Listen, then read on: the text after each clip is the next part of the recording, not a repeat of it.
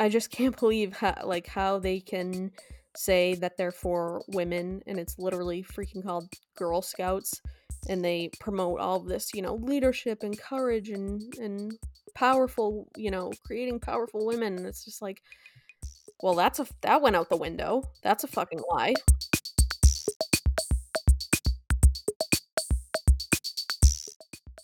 Ladies and gentlemen, thanks so much for tuning into episode 5 of the What's Going On Here podcast.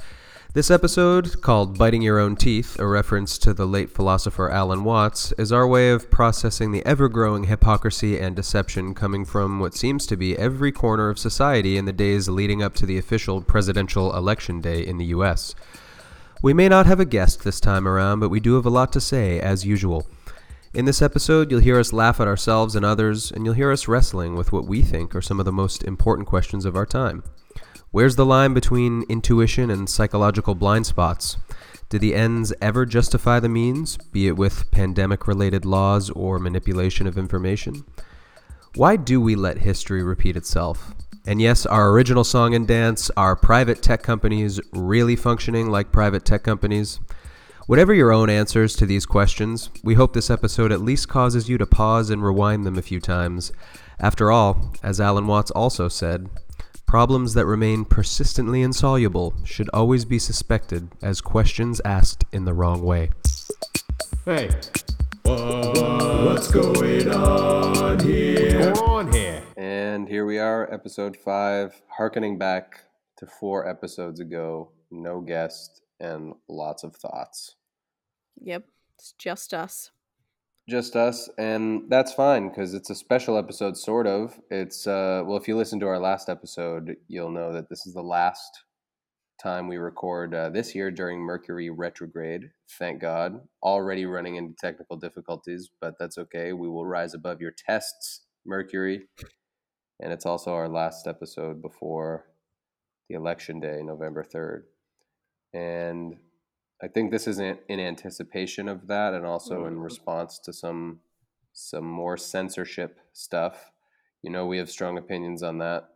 And the the title, I was thinking about the title "Biting Your Own Teeth." I was I was thinking about basically like if a if a company, if a platform for communication and for spreading information has a hand in which information gets spread and which information gets suppressed you know, if the very platform itself is a manipulator of the information, then isn't that not good?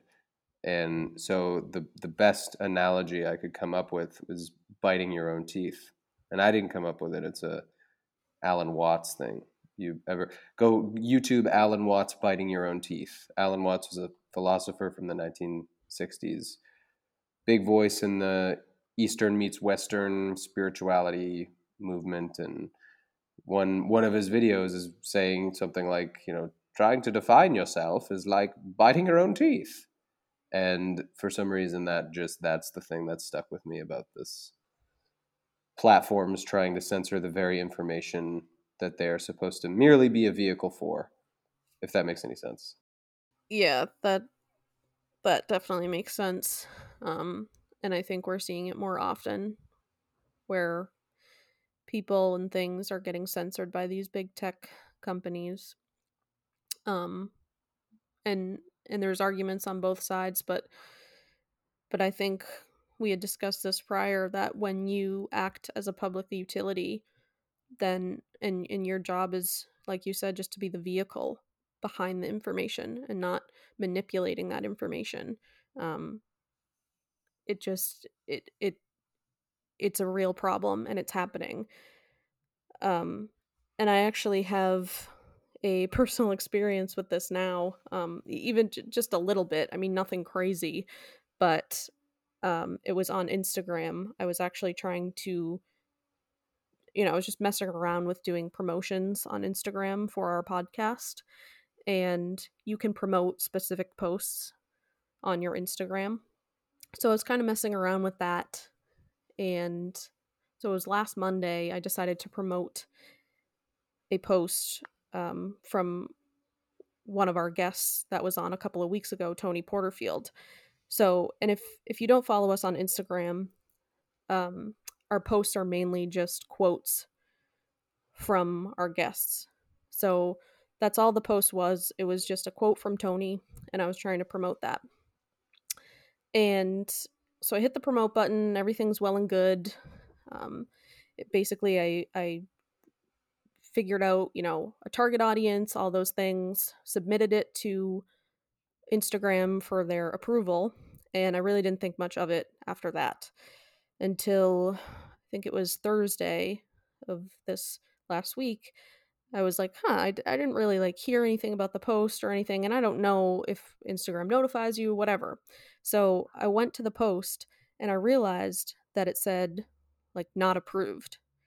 And I was like, oh, that's weird. So I click on the post and it, it kind of gives me like this pop-up box and it says your promotion was not approved and i was like oh that's really weird like it seemed really simple it didn't seem like um, really much of a big deal to me so so instagram popped up with your promotion was not approved and it said quote to run ads about p- social issues elections or politics from this page you'll need to create a disclaimer from a computer end quote so fine Okay.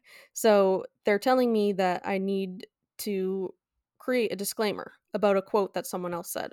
Okay, fine. If that's your if that's your rules, whatever. Um, I'm not required by law to do this. Um, but if it's an Instagram rule, okay. I would have liked to have them to have disclosed that prior to me, you know, creating this promotion and creating a target audience, but whatever. So I try and hit appeal on the Instagram post. And so, uh, you know, I'm willing to write the disclaimer just to get this promotion out, you know. And did they specify what kind of disclaimer? So that's that's another thing it really and I I kind of googled this because I was like, I mean, I don't know what specifically they want me to write about the disclaimer, especially when it's a post about a podcast and it's quoting someone.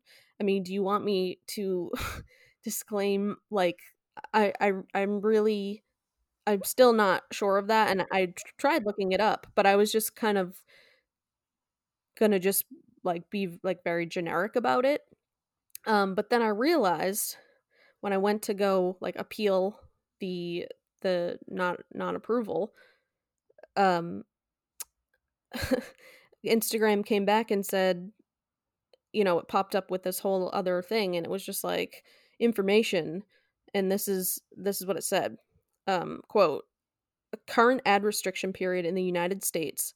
Advertisers can't publish new issue, electoral, or political ads in the US October 27th, 2021, 2020 at 12:01 a.m. Pacific Time through November 3rd, 2020, 11:59 Pacific Time. And they also said, We're temporarily stopping all ads about social issues, elections, and politics in the US after the polls close on November 4th. We'll notify advertisers when this policy is lifted. So that's really interesting. So it is really interesting. So basically, I couldn't, even if I had a disclaimer, I wouldn't have been able to appeal it because they're not running these types of ads. So why do you think that is? So, and that's the thing. Um, it's really interesting that it's October 27th through the election day.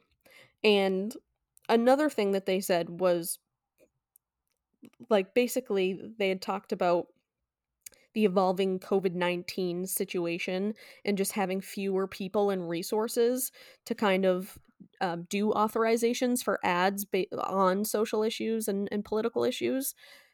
But I just find it awfully convenient that they're not running any advertisements. I mean, even like beside the election and politics, like social issues. I mean, that's pretty that's pretty crazy and it's awfully convenient that they're doing it, you know, in the time when it's you know, October 27th to November 3rd. This is when people are voting. This is when people are maybe making their decisions in like battleground states and, and things like that. And it's mm-hmm. just incredible that they have the ability and the authority to do that. And I understand that they are a private company, but I'm just saying like it, it just seems telling of of what's going on with like the censorship and everything like that and revolving around election day. Yes, I I agree. I don't I mean this is even, you know, the the private tech company so they can censor whatever they want argument and then this is even one more step toward that because it's not even necessarily censoring, you know, somebody just saying what they want to say. They're just they're choosing not to do a paid promotion for a business that looks like an advertisement or whatever. So that to me, that's even more understandable on the part of Instagram. But I think you're right that it it uh it speaks to potential motives um and and I don't know what those are but I I do know that it seems really straight like this didn't happen before. This didn't happen in the 2016 election uh, and I I know that we've we've uncovered you know I have I have a really good friend who works as a social media researcher and the idea is that since we found out in about uh, Russian about foreign tampering in our election four years ago, that intentional information disinformation the, is basically the term for the the purposeful spreading of misinformation you know false information mm-hmm. usually uh, by a government institution for political gain and that that was once we realized what was going on in the 2016 election with potential uh, foreign interference this became a new thing but the way to the way to deal with it i mean this is not you know the, the big the real issues from what i understand from talking to a few people who are really deep in this stuff the real issues are mostly companies that are posing as legitimate news sources and posting stories and i don't know if if it's more in favor of right wing stuff or if that's just what's being covered as the disinformation machines being right wing. I don't know if there are also left wing disinformation machines, but you know, they'll make themselves look like a local newspaper or something where in fact they're not and they may be foreign um, they may be foreign hackers trying to interfere in the election in that way they might be homegrown we don't really know but that's kind of the idea behind the censorship. And i sort of now that i've i the more i know about that the more i gain a little bit of understanding for for the case for censorship but not at this level where there we're talking about like we talked in our first episode about doctors about p- individuals who are not posing as other people at all. They're just saying what they think and are being completely shut down and i still I cannot get behind that. And this is just kind of another example of that. It's like we're not trying to be a, a news source. We're just uh, we're a podcast with a quote from a friend of ours who talked about what it's like being gay in the South versus a Republican in the North. And so when you look at censoring that, I can't help but think that there's some sort of political agenda behind the censorship. Yeah, I, think so too. And I can I can see also too about the disinformation campaigns, if you will. Um, but I still think it's incredibly important um not to censor people. Um, you know, not only companies but like individuals too. And yeah, there's the uh, the the fact that we can't post a quote from someone else from an individual you know on a podcast i think is it's getting a little bit scary to this point it totally is yeah and and i wonder when it comes to you know like is there is there a so there's there's disinformation right which is and mm-hmm. and people want to stop disinformation which again uh, uh, you know according to the generally accepted definitions of these terms on the the internet misinformation is false information. It's lies. It's not true. And then disinformation is the intentional spread of misinformation. And so there if there's an effort to stop disinformation if it's honest i can see that as noble. But what about the other way. What about the stopping the censorship of true information? And Right. that's e- equally awful. And then then what's true and what's not becomes the big question. And when nobody knows what's true then we appeal to our pre-existing notions or our the, our feelings about a situation because when everything is true and nothing is true because the waters are so muddied we we can only use our personal viewpoints that we already have as a guiding light and then we'll just look for anything that confirms that our the classic confirmation bias Right. and that's really dangerous that's really why uh, a big reason why all this is so messed up is because there's not we if we can't even agree on what's true it's it's like well th- this whole this whole thing is a sham. The entire institution of politics and social issues right now and social media is a fucking sham. Because if you if if two people can debate and one person says well what you're saying is just simply not true and then they rattle off a statistic and then the other person says well you're just lying that's not true at all and then rattles off a different statistic we're we're at a standstill ladies and gentlemen there's there's nowhere else to go this whole the whole matrix that we're living in right now is fucked and we need to start over and i don't really have any solution beyond that but i hope what i'm saying is kind of making sense Yeah. I yeah, I think you bring up a good point like everything is just so muddied. It's just like and and those people who say have an argument about something and they and this person says no and then they throw out the statistic and then the person's like no, you're lying and then they throw out another statistic. It's like those are the types of things. It's like like you were saying like everything's true, but then that means nothing's true. And that makes anything like you can't decipher what really is true and what's not. And I think yeah, there is like they do that purposely. Yeah. Um and that's how people just like eh, yeah, everything becomes subjective and Yeah, and there's some there are some things that just they're just not, and some things are. I so I was listening. I sent you this podcast the other day, guys. If you you should listen to this podcast because I don't know. It's it's spoken resonated to me about. They're basically two people. Eric Weinstein and Douglas Murray are two people far smarter and more articulate than I am, talking about how we've lost the sense for the middle ground. Um, and it's a it's a four hour episode, so pace yourself. I'm not finished with it yet, but you know, on your whatever a week's worth of commutes to work, if you're physically going to work on site, or just you know half an hour here and there, it's an incredible episode. the The podcast is the Portal, and the host is Eric Weinstein, and then his guest is Douglas Murray, um, another gay conservative, just like Tony we had in the the podcast a couple weeks ago. So the at one point Eric Weinstein he brings up how he says you remember the dress the the dress that was uh, either blue and white or gold what was it? It was either blue or Yeah, gold was- basically right? it was blue it was blue and black and then something whatever. One Yeah, one side had blue in it the other side had gold in it. Gold, right?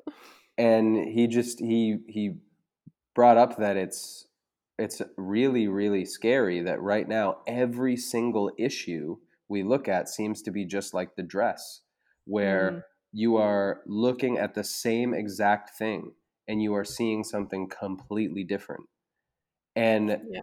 to me again the dress is not something that we should be basing our lives on right it's like it's Right. it's it's an optical illusion i don't even know if you would call it an illusion but it's a cool thing that you can that whoa this is the way that our our optic nerve and our brains and whatever play Mhm. tricks on us or uh, some people are predisposed to this and that and that's about it you don't go living your life on the the kind of phenomenon that happens with the dress.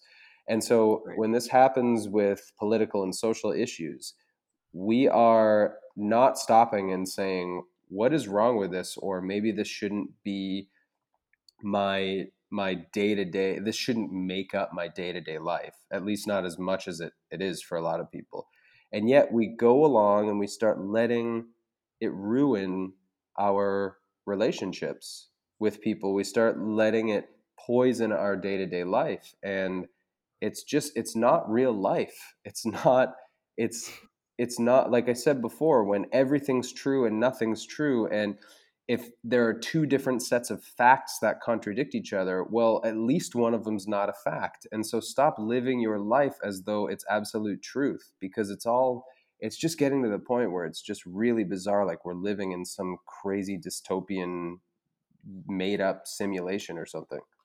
yeah, totally.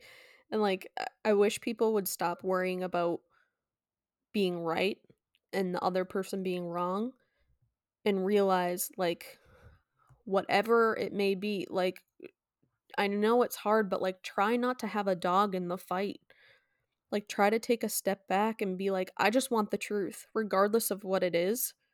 I want that. And you have to be willing to look through all of the garbage that they put out there. And I'm not saying one side is right or the other. I'm not saying that. I'm just saying like you have to be willing to to open yourself up to a lot of information and and decipher that and I just think we've gotten to the point where everything is just so divided. It's either you're on the right or you're on the left. And like you said, there's no middle ground. And that's, and what we've said before, that's kind of where the truth lies, is in the middle. So you have to be willing to be wrong, or you have to be willing, you know, to hear other arguments and, and thoughts and ideas. Yeah. And I think that's just what we're missing here. hmm Yeah, I have a friend, a really good friend. Uh, he's he, well, he's kind of all over the place when it comes to his views, but he's definitely one of those like people who subscribe to the idea that if Trump wins, hmm we're doomed and our democracy is is finished as we know it, and it's the worst possible thing for the entire human race, and he's the Antichrist. And Oh, wow. Okay. uh, I, I mean, some of those aren't direct quotes from him, but right, right. and but so so look at you know if you were to look at his social media, uh, he you you might think okay, lefty um, that that sort of person, but he he really is much more nuanced when when you know him, and Mhm. he always tells me that he strives as hard as it is to find a balance point, which is often in the middle. And I I just respect the hell out of him for it, and I respect any person who, because like you said, Devin, that that was a great point of just having not having a dog in the fight, and I guess that's where like the title of this episode comes from. Like if you are, you know, if you're let's say you're the stage, you're the literal physical stage for like a dance competition, right? Like Dancing with the Stars or Mhm. whatever. And let's just pretend Yep. that you're the stage, the stage is alive or something like that. I don't know. But Mhm. you're the literal physical platform they're dancing on. And you somehow manipulate yourself to make one team's performance better than all the others. That's kind of what like Twitter was doing with the the the uh, Hunter Biden email article from the New York Yep. Post. And it, it it turns out that the as as far as I know right now from the most recent kind of stuff that has come out is that there aren't actually very many there's not much information in those emails that that directly implicates uh, Joe Biden in anything illegal.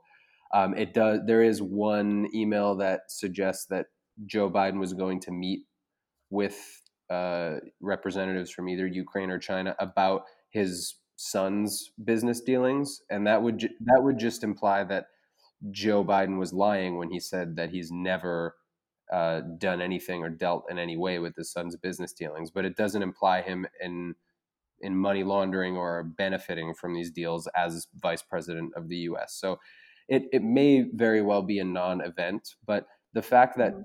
Twitter just banned the post because it was critical uh, or Right. or or it was information that none of it was untrue.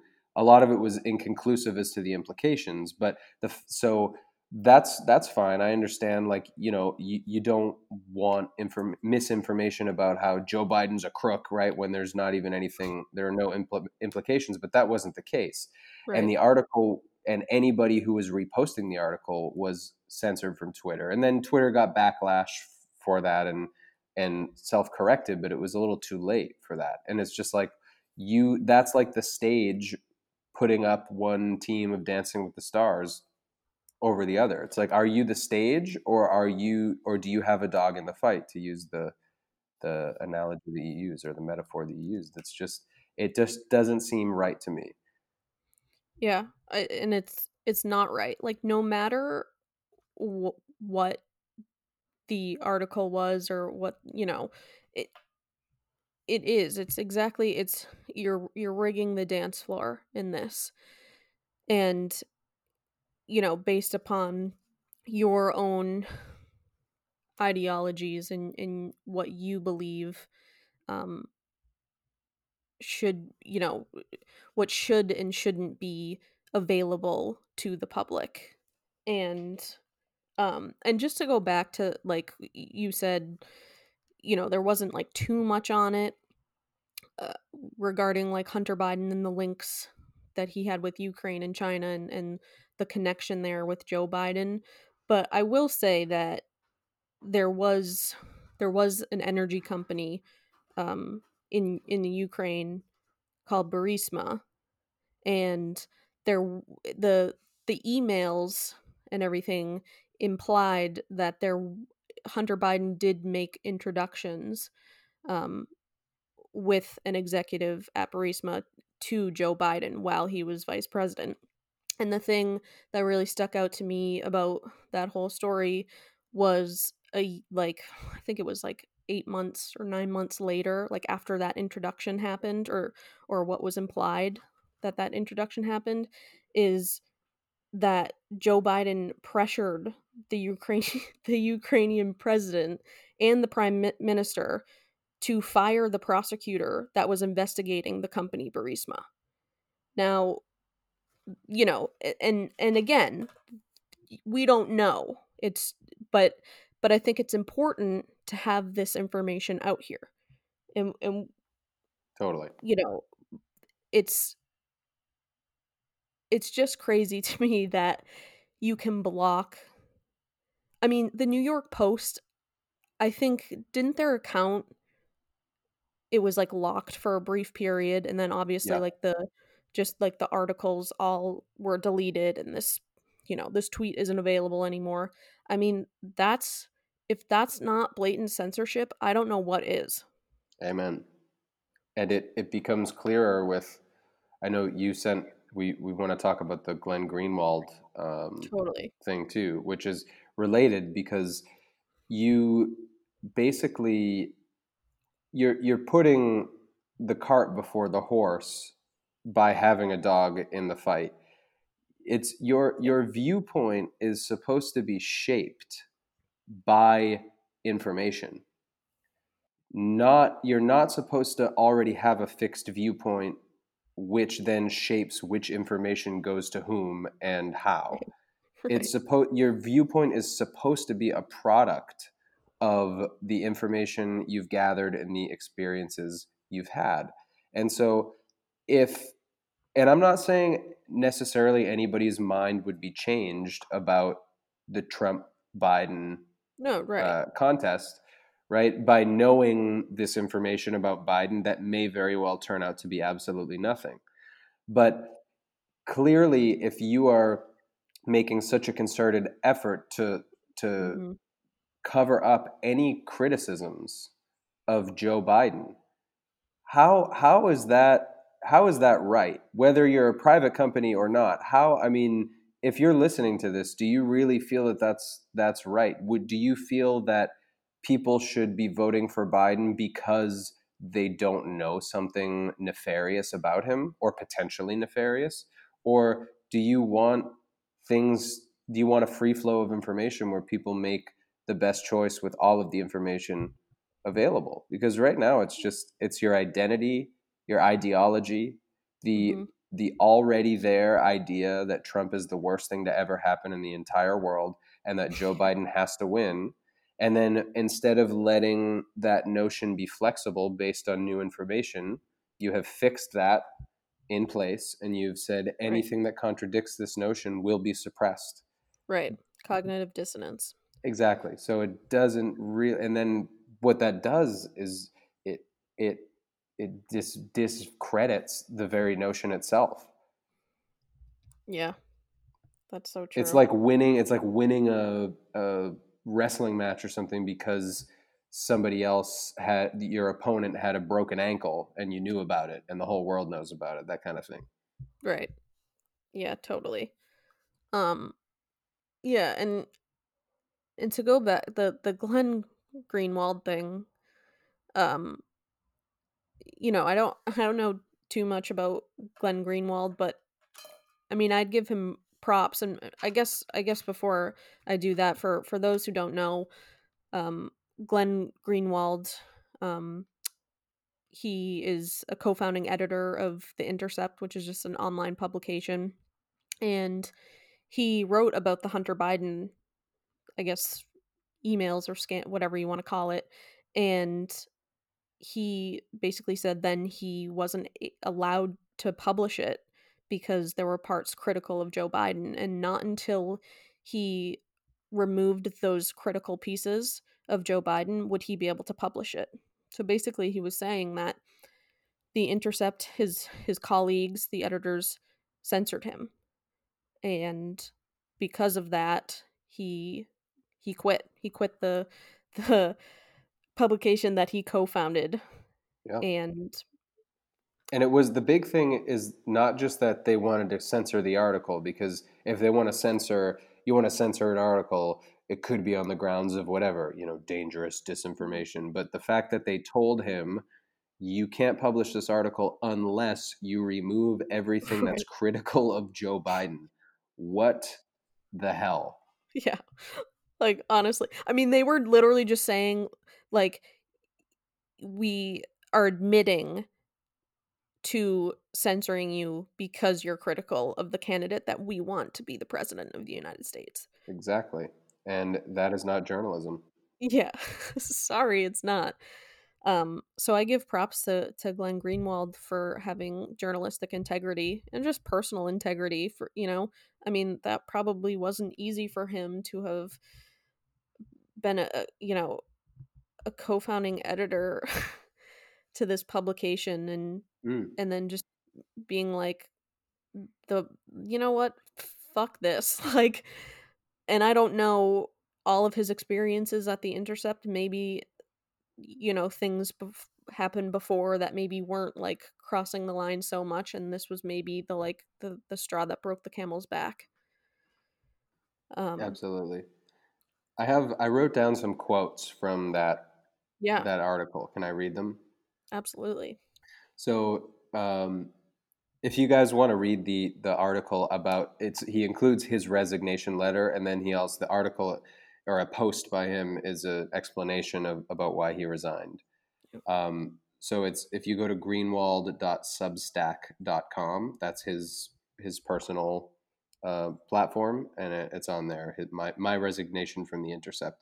So a couple of these quotes stood out. So the first one is he says, as a last ditch attempt to avoid being censored, I encouraged them to air their disagreements with me by writing their own articles that critique my perspectives and letting readers decide who is right, the way any confident and healthy media outlet would.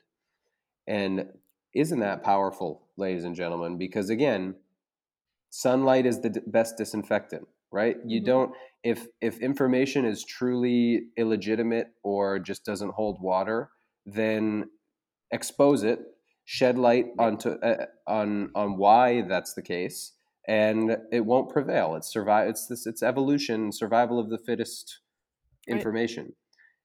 s- if you have any inclination to suppress information, I think that's an indicator that there's either some truth to it or that you are just you're putting the what it may or may not do to your reputation or in this case to your your desired result of the election before the free flow of information which is just fucked up. Totally.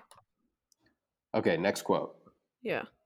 Our discourse is becoming increasingly intolerant of dissenting views, and our culture is demanding more and more submission to prevailing orthodoxies imposed by self anointed monopolists of truth and righteousness, backed up by armies of online enforcement mobs. Damn. I mean, just, he's really hitting the nail on the head here. Honestly, honestly. I am upset that this happened to him, but I am really glad that it at least yielded this very articulate article.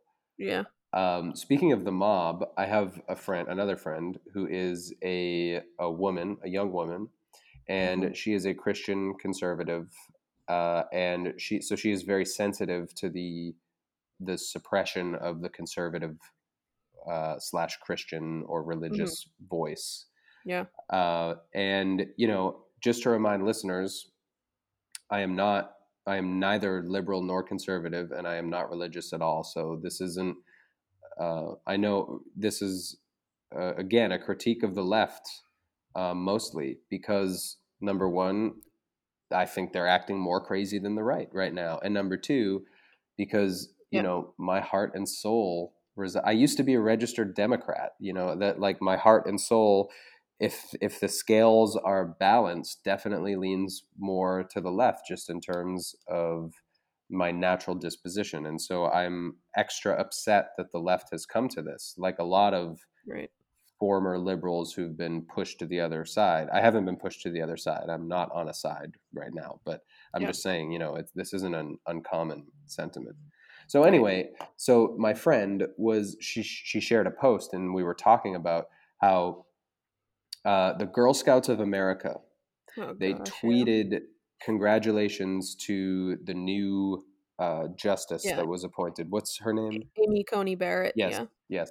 And uh, as like as like a woman to woman thing, feminism. Right. You know, congratulations that a, a woman was appointed. We we wish you the best. And then the leftist mob attacked attacked the Girl Scouts of America, and they used they use the notion that the Girl Scouts of America is not supposed to be a political or socially involved uh, organization, and that you know they shouldn't make any posts of that nature, and they should recant that or whatever. So they had to Mhm. make this big apology. Sorry, we're not a political organization. We shouldn't have done that. Uh, but then you look back at a month prior about their lauding of uh, Ruth Bader Ginsburg and her the rest in peace and, and of all her accomplishments and whatever. So the conclusion is that um, women supporting women is okay, and women's rights are really, really awesome if they and only if they are liberal. Right.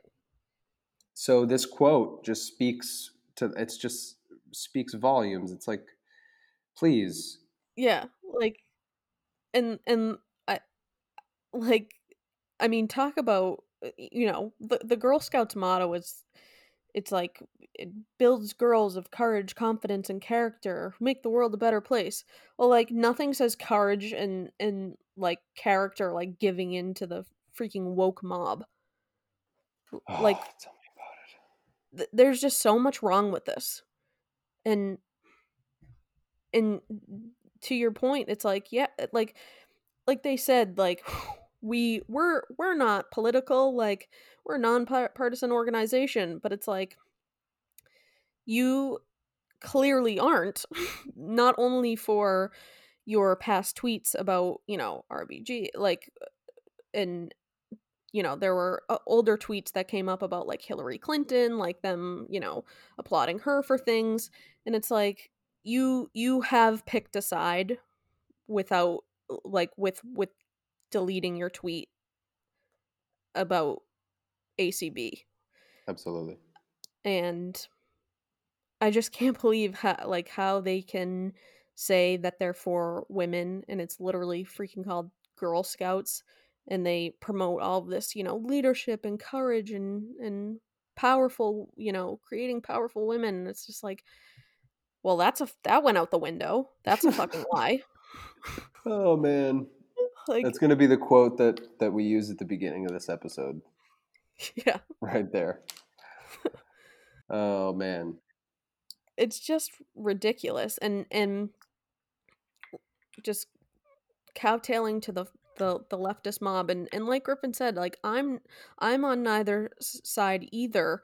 Um it's just when people do crazy things that I'm going to call them out for their their crazy behavior and it just happens to be right now in in more leftist more more people on the left are being crazy and we're we're just it just happens to be the left this time Mm. you know and i'm not going to not call them out based because i'm afraid that someone might think oh well like you must be a trump supporter you must be a conservative or this and that it's just like no i'm just going to be critical when people deserve criticism exactly. So the the last quote, I think this is a quote. I didn't write it down in quotation marks, but it's pretty Mhm. articulate, and I don't think that this came from my own brain. So we're going to assume it's also Glenn Greenwald. It says, "And nothing is crippled by that trend more severely than journalism, which above all else." Requires the ability of journalists to offend and anger power centers, question or reject sacred pieties, unearth facts that reflect negatively even on, especially on, the most beloved and powerful figures, and highlight corruption no matter where it is found and regardless of who is benefited or injured by its exposure. right So exactly what you just said, basically, about how you're going to be critical no matter who it is. If there's if there's shit to be pointed out, we're going to point it out. And I I I think that if you refuse to accept or if you refuse to refuse to put on air corruption by Joe Biden because you think he needs to win at all costs, you are highlighting precisely why maybe he should not win at all costs or at all. right. The irony is just it's i mean it's just it drips it's drenched in just irony and hy- hypocrisies. It's like yeah you ever think like you're you're saying all of these things and i'm not saying trump's uh, the the better candidate or not. I'm just saying like they say a lot of things about trump and like being corrupt and then they just turn the other cheek and not even turn the other cheek i mean they do everything in their power so people won't see that information Yeah. and and that's i that's worse than turning the other cheek it's you're actually you know not not telling you know censoring this information Right. You're not So- just looking the other way, you're actually Right. doing something on Right. one side. Yeah. And again, people are going to say, well, they have the right to do it because they're private companies and we can we can argue that they're public utilities or that they have a a mono- not a monopoly, maybe a triopoly, I guess, right? The big the big 3 being Facebook, Instagram and Twitter. yeah but i mean facebook now owns Facebook instagram. owns Instagram, but oh, YouTube's the other one I'm thinking of. So Goo- so you get Google right and then you got the Facebook umbrella, and then you've got Yep. Twitter. So those are kind Right. of the big three. So it's kind of Right. like a triopoly, sort of. Of, but the thing is, it it would be one thing if let's say let's say Facebook were like very liberal and Twitter were very conservative, and then so Mhm. they you know it would be like the social media version of Fox News versus CNN or something like that Right. but it's not everybody is suppressing the same information and promoting the same other information. And it's just i mean i don't know there i think there are there are some happenings. I don't know anything about this so i shouldn't even be talking about it but someone uh, sent me something about how the us government is determining or leaning toward um, labeling certain companies like Google and like Facebook who just keep acquiring other companies as monopolies. hmm I don't know how deep that is. I don't even know how true it is. So that's something I'm not gonna. But yeah you know, you could you could look at Silicon Valley in a way. It's a it's definitely a monopoly of position. when it comes to political and social issues. Yeah. Uh, yeah. So that's just Right. And two, like with with the argument about like it's a public utility like versus a public comp or pu- private company. Um the thing is is that you use the example like CNN and Fox News. Like we know that Fox News is you know to the right and we know CNN is to the left. And what what all of these big tech companies do is pretend that they're nonpartisan and that's where the problem lies is that they are pretending that they're not leaning one way or the other. And so i just think that's that's like a huge issue in there because like like like uh, like when we know and it, you know left versus right like we get to decide whatever. And like you said like if youtube and whatever were to the right and facebook was to the left like you would know. But these they just they have this way of just getting around that and pretending like they're they're not political. That is that is no that's a great point and i actually hadn't even thought of that where yeah they're they're uh but they fucking are. Yeah they totally are. And, and then they yeah they hide behind being a private company and it's like yeah and we've talked about in our first episode the hypocrisy of the the private company. Well i think i i talked about the how when you're when you're a typical if you're a stereotypical person who's really really left leaning hmm and you would say the hypocrisy that I think I highlighted in our first episode was that you call them private tech companies, but then you don't uh, acknowledge that you're calling for, with the Second Amendment, you're calling for a reinterpretation of it based on modern times, where, you know, saying that it's 2020, no one needs an assault weapon or that was written when the only firearms were you know muskets and whatever. It's just a different time now. And the hypocrisy i was highlighting was that why won't you concede the same for the first amendment where even though yeah maybe they're private tech companies that we can all agree that they function as public utilities that if you are hmm if you're censored or if you're banned or if you if you you know just have to choose not to use instagram twitter facebook youtube uh, or do your searches on google or whatever that you're essentially shut out from society on a global scale. And but the other hypocrisy i want to point out with the private company claim is that well what about like in tony's episode what about the private companies we were talking about there where you know they were forced this whether i agree with it you know in my heart and soul or not the company that had to bake the cake for the gay wedding.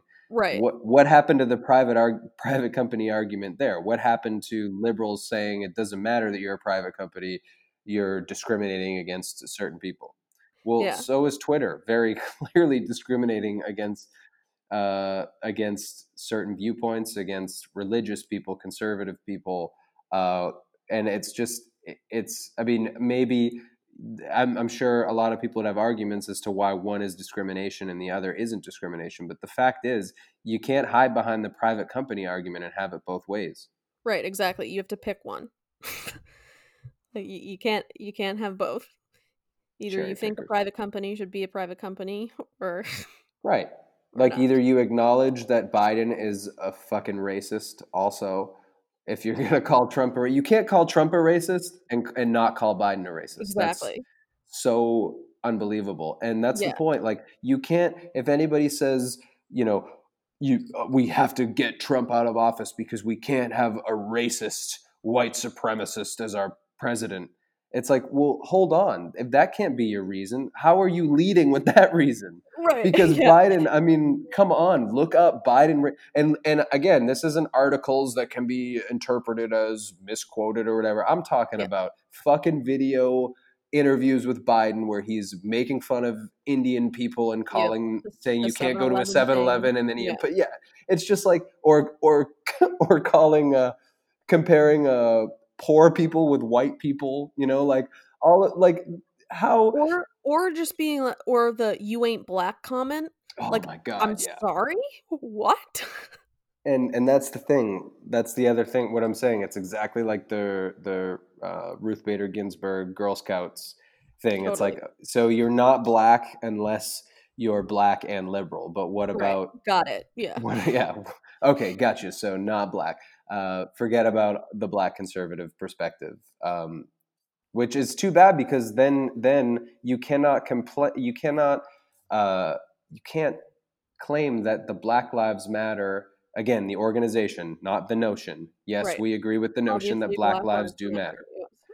but the organization itself that narrative you, you cannot claim that that represents black america when there is a whole population of black anti-black lives matter yeah. really articulate people posting Mhm. why that this should not define our race this should not define our identity and i don't agree with this and here's why. And to Right. suppress those people or t- or in joe biden's case to just tell them they're not black. Yeah. Like i mean that's crazy.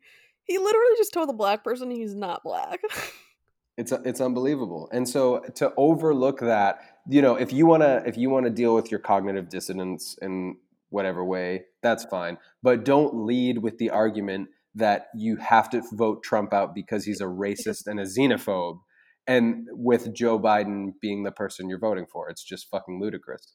Yeah, exactly. Just yeah hypocrisy all, all around the all around.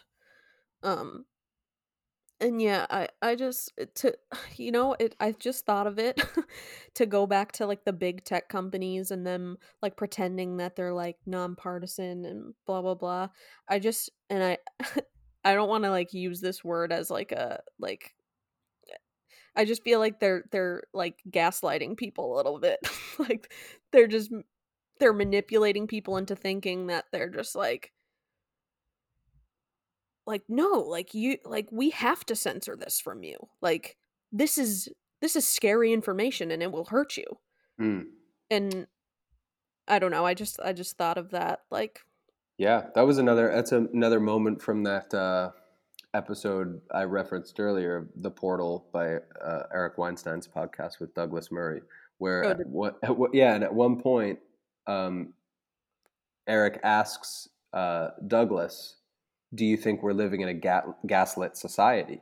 And. Douglas responded with the same thing. I, I don't want to use that word because of the way that it's been kind of bastardized by yeah because you know it's it's like people people discovered you know i mean i'm i'm i've been a little bit of a psychology nerd since whatever since i was in high school or early Yeah. college so these for you know i understand that not everybody is a psych nerd but i i'm not a professional in any means but i was majoring in psychology at one point in college Mhm. before i went into education and Yeah. it's just always been a thing i just read a lot about it i just really like it uh, Sure. i like talking about it and so the term gaslighting has kind of been in my my my back of my brain vocabulary for I don't know 15 years or whatever and Mhm.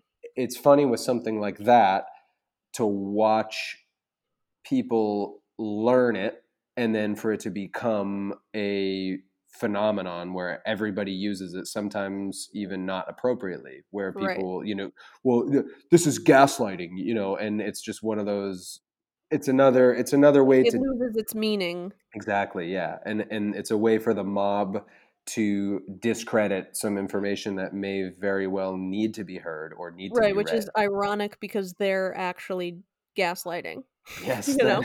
that's a great point. Oh, yeah, it's I, I and I don't I think the whole point of this episode is just we just found ourselves in like a, we were going to try to get a guest on um and then it was like when when the Instagram thing happened and Glenn Yeah. Greenwald and whatever it's just like you know what? We, what do we what is this world coming to? And then you then you've got I, I know we weren't going to talk about this but I just remembered hmm the uh, the U the UK police saying they'll break up Thanksgiving gatherings oh or not Thanksgiving. That's not a UK holiday. Uh, but they're talking about December, I think, right? they were and yeah they were talking about christmas yeah i'm pretty sure and like christmas and hanukkah and and all of what is celebrated in December. And they said, yeah, they were like, we're we're gonna go into homes and there'll be consequences if you have you know x, x amount of people in your home.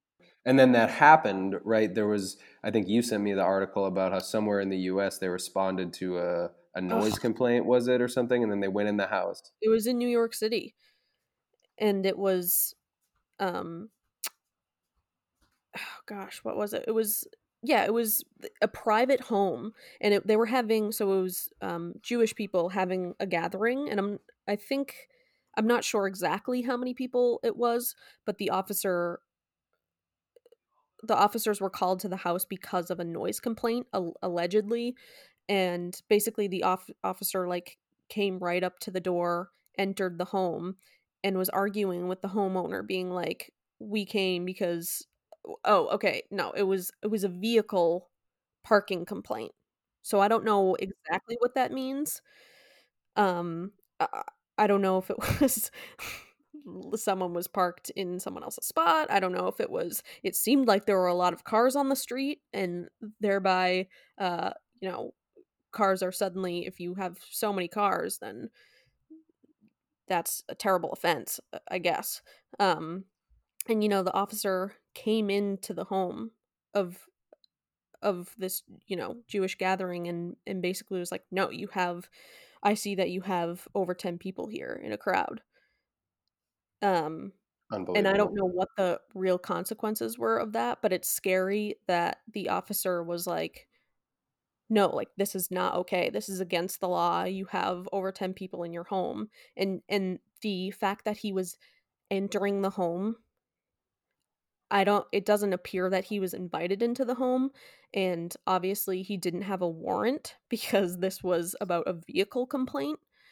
So it's scary that they could even enter your home. This is the beginning of something really fucked. I'm yeah, I'm really and worried.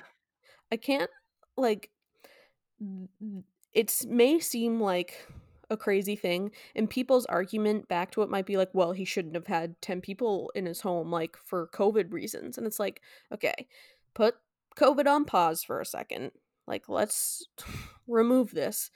This is fucking scary that a police officer can come into your home without a warrant without justification and tell you because you have over 10 people in your home that there will there will be consequences. This is this is the type of behavior that we see in the beginning of you know tyranny and mm. and and dystopias like dystopias and and crazy shit and we should this- have learned that we we should have learned like the the idea that um of not letting history repeat itself one of the the things that I think I would hope we'd learn is that the ends very rarely justify the means. And we need to remember that. Whereas the whole point of remembering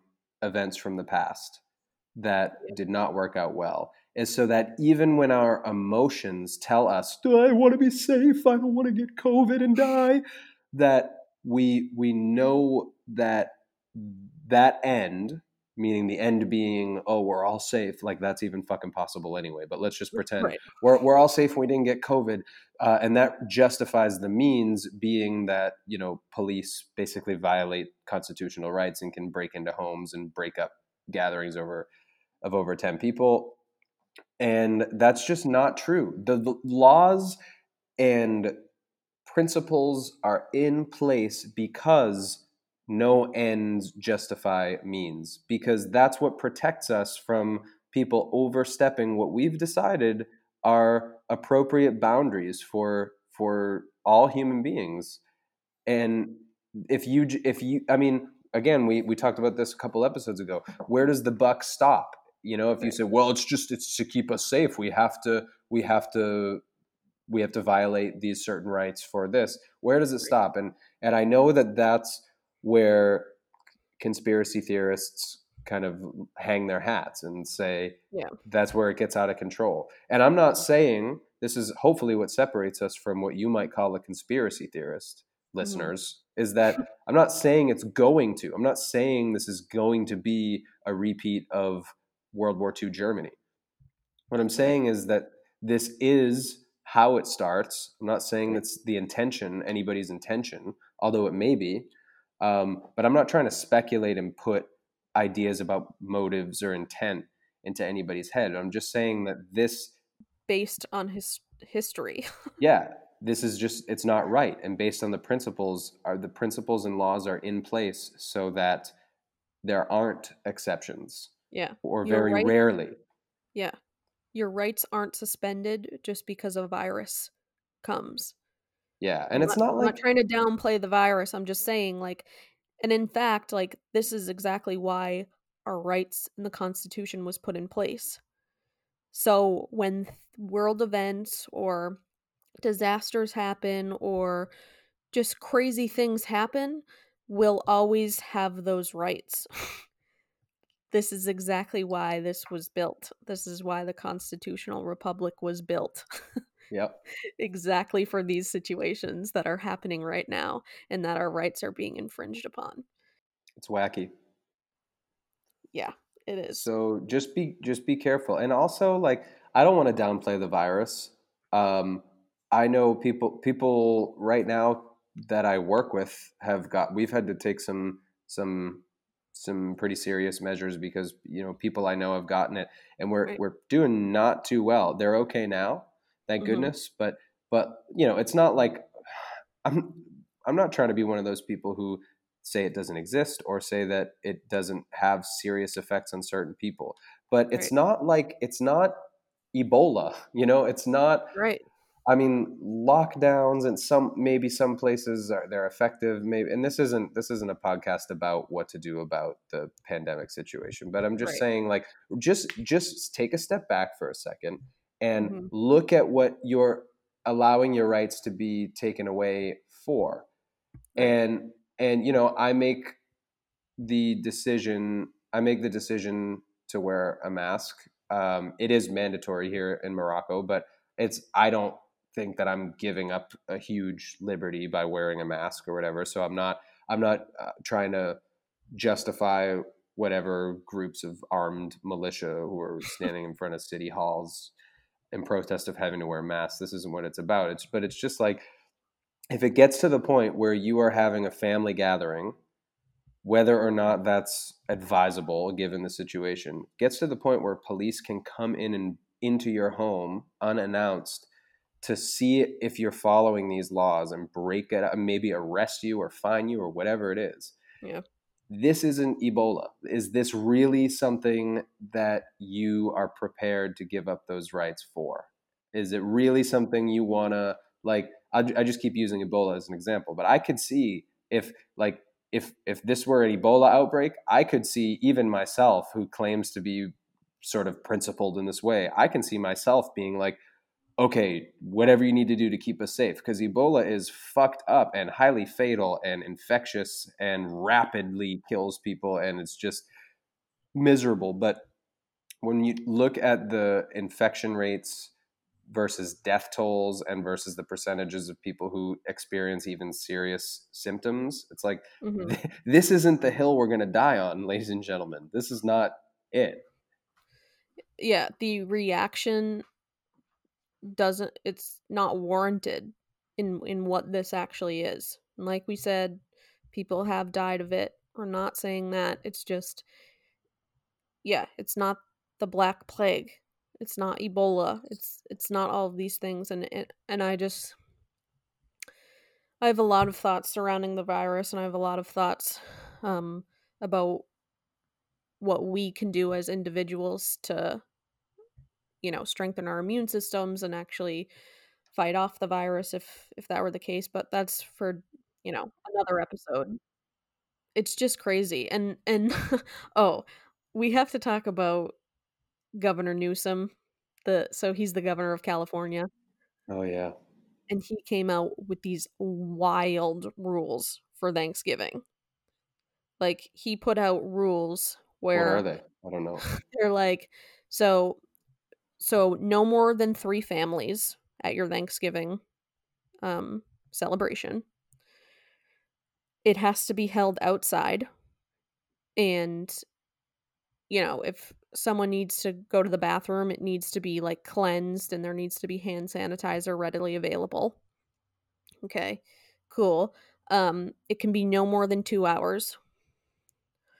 Um you are strongly discouraged from singing, playing an instrument, playing wind instruments specifically. I mean, this is legitimately what what he put.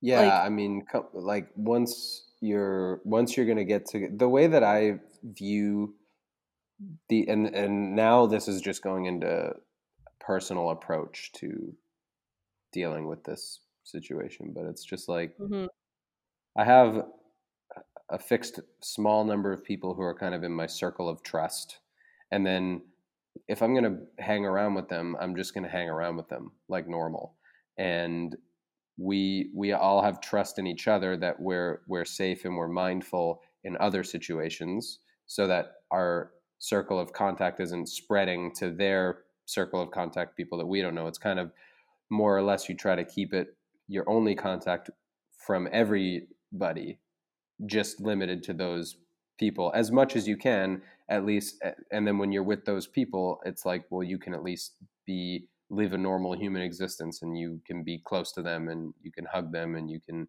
you know uh, eat at the same table without a mask and things like that. I understand that that's not everybody's approach. That's officially probably not the advisable approach but you're talking about families at thanksgiving yeah, i just feel like how could you not have that approach it's so insane. And I don't know how many people are actually going to adhere to any of these rules. But yeah, the fact that like we can we can assume responsibility of ourselves and our loved ones. We can we are capable people of, you know, we we can do that. And some might argue, "Oh, yeah, but the crazy people who are going to walk down the street without a mask." Well, guess what? They're going to do that regardless. But this is taking it to the next level with all of these these rules and and here's another rule masks must stay on after eating and drinking like yeah that's just something i this can't is get crazy Si- yeah singing and shouting strongly discouraged um you have to keep social distance maintain hand hygiene um it, it's just that's it's the thing. unbelievable. Make those rules uh, totally if if you're making them for your uh, your business place your restaurant or right. your or even if it's government mandated for public spaces or for gatherings in right. restaurants bars whatever right but but in uh, your home in your home i mean because with the other stuff the masks on the street and you know that's where my naturally kind of libertarian tendencies i do have to concede that it's more complicated that like our you know our connection as a society is more important than just a a, a true libertarian might give a credit for. But when it comes to something in your private home and a governor is telling you you must wear your mask if you're not eating or drinking in your home gathering, I, I got to draw the line there yeah personally. super fucked Um, honestly and then there are these you got to look there was just something i i don't know where this tied in but I'm, i was just thinking as this gets as this gets crazier and we look at what they're telling us and we're going back to cognitive dissonance Mm. there there's so much that is implicit and yet very powerful and when and i don't know how how to get people to focus on not just what's said, but also how it's said and the context around it, because those are things that you can't quantify like you can the actual words or the actual actions of somebody. But when Mhm. we communicate almost entirely non-verbally and the actual actually what is said, it's so easy to take what is said out of context and twist it for good or for bad by putting it in text or in an in an article or whatever. But like, Yeah. what about? I just had a couple examples in mind because I think as as stuff gets crazier, that's gonna that's gonna play a lot bigger role, and our intuition is gonna play a lot bigger role in being able to understand, you know, where people's hearts are, where people's minds are by the nonverbal communication that they're using, and Mm. but but how do you how do you legitimize that claim when you you know you can't it's not objectively uh, it's not an argument to say well i could just tell by his body language or by his facial expression but at the same time body language and facial expressions while not while not um, quantifiable at least as Right. much they matter like Yeah. take take joe biden and again wh- uh, the only uh, you could criticize trump's body language and whatever all day long i'm just going to criticize joe biden because nobody nobody does and everybody's already criticized uh, trump and i agree with the criti- the criticisms of trump the way he Mhm. says stuff and Yeah. the context around it his body language is stupid fucking perched lips his kissy face like Yeah. Yeah. Ah. But look at Joe but like in the debates, like deflecting questions and then going to the camera and doing the doing the like 1980s politician thing where he like squints his eyes and looks in the camera and like points his finger and just like we're talking about you and your families, making sure Yeah. you're safe. And it's just like, dude, this is 2020. Right. No one does that anymore. He's like, they don't want to know about my family or your family. Yeah, exactly. And I'm just like, no, we do. yeah, we really do. And just if you're gonna say that, like at least try to sound more natural. It's just so Right. clearly disingenuous. But that doesn't make a news story or an objective argument to say, well, yeah, Biden squinted his eyes and pointed at the camera, like indicating what? That he's lying? Like, yeah, probably. But how do you, you that doesn't really hold up in, in an argument. But I think it I so yeah, I struggle with the the difference between um, intuition and psychological blind spots because they're often they often disguise each other as the other thing. But Yeah. the other like point. if you look at um there was a there was uh, the Bill Gates interview with um, the Moderna vaccine. Oh, yeah. I mean, my God, like if I don't care if you think Bill Gates truly is the Messiah, which a lot of you do, I- like That's the- scary. wow. the answer to that question. I don't know. Did you watch that, Devin? I did, yeah. Where he's right away. I mean, his hands are flying everywhere. He's tripping over his words. He's Yep. he's clearly holding something back, or clearly the truth is something that we can't handle. And because if or if we were told, we would definitely jump off the Bill Gates bandwagon. And you can just tell he knows that. I mean, he says what the he's I think he starts the response with like, well, uh, with the okay, the FDA, you know, not pressured, and it's just like, oh, really, not not pressured. That's what we would call uh, unsolicited reassurance, which is the same thing as the the sexual assailant, you know, telling the girl, "Oh, come back to my place. Uh, nothing bad will happen to you." And hey, leftist mob, I am not calling Bill Gates a sexual assailant. I'm just drawing a parallel to the methodology when it comes to unsolicited reassurance. But for him to say, you know, the FDA not, you know, not pressured by anybody to to deem a vaccine as safe. It's just like, okay, so you expect me you expect me not to consider what you just said that there's a possibility even if I'm just speculating that there's a possibility that maybe the FDA is being pressured because no one asked you in that interview if the FDA is being pressured. Huge he- red flag. Yeah, huge red flag, and he's just going on with the hands falling and the stuttering and the and it's just like again, I how do you?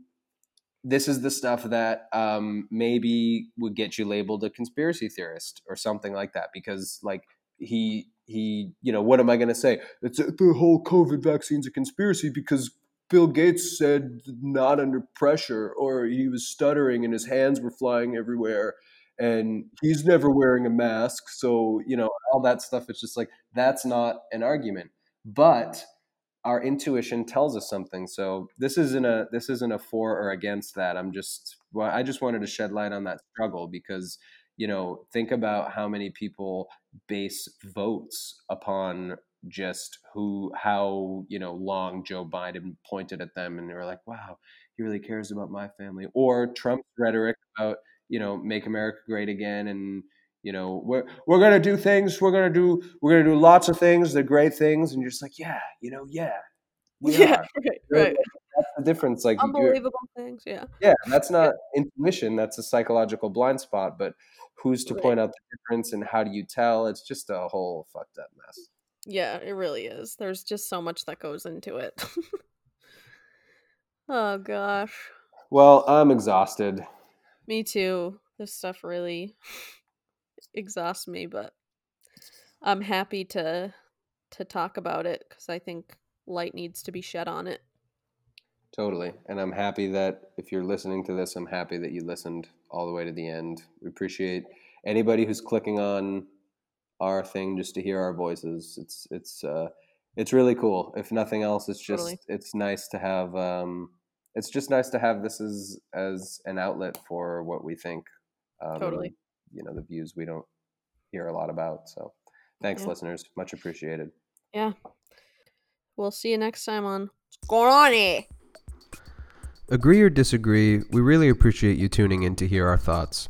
We'd like to hear yours too, so feel free to engage with us on Instagram at What's Going On Here with underscores between each word.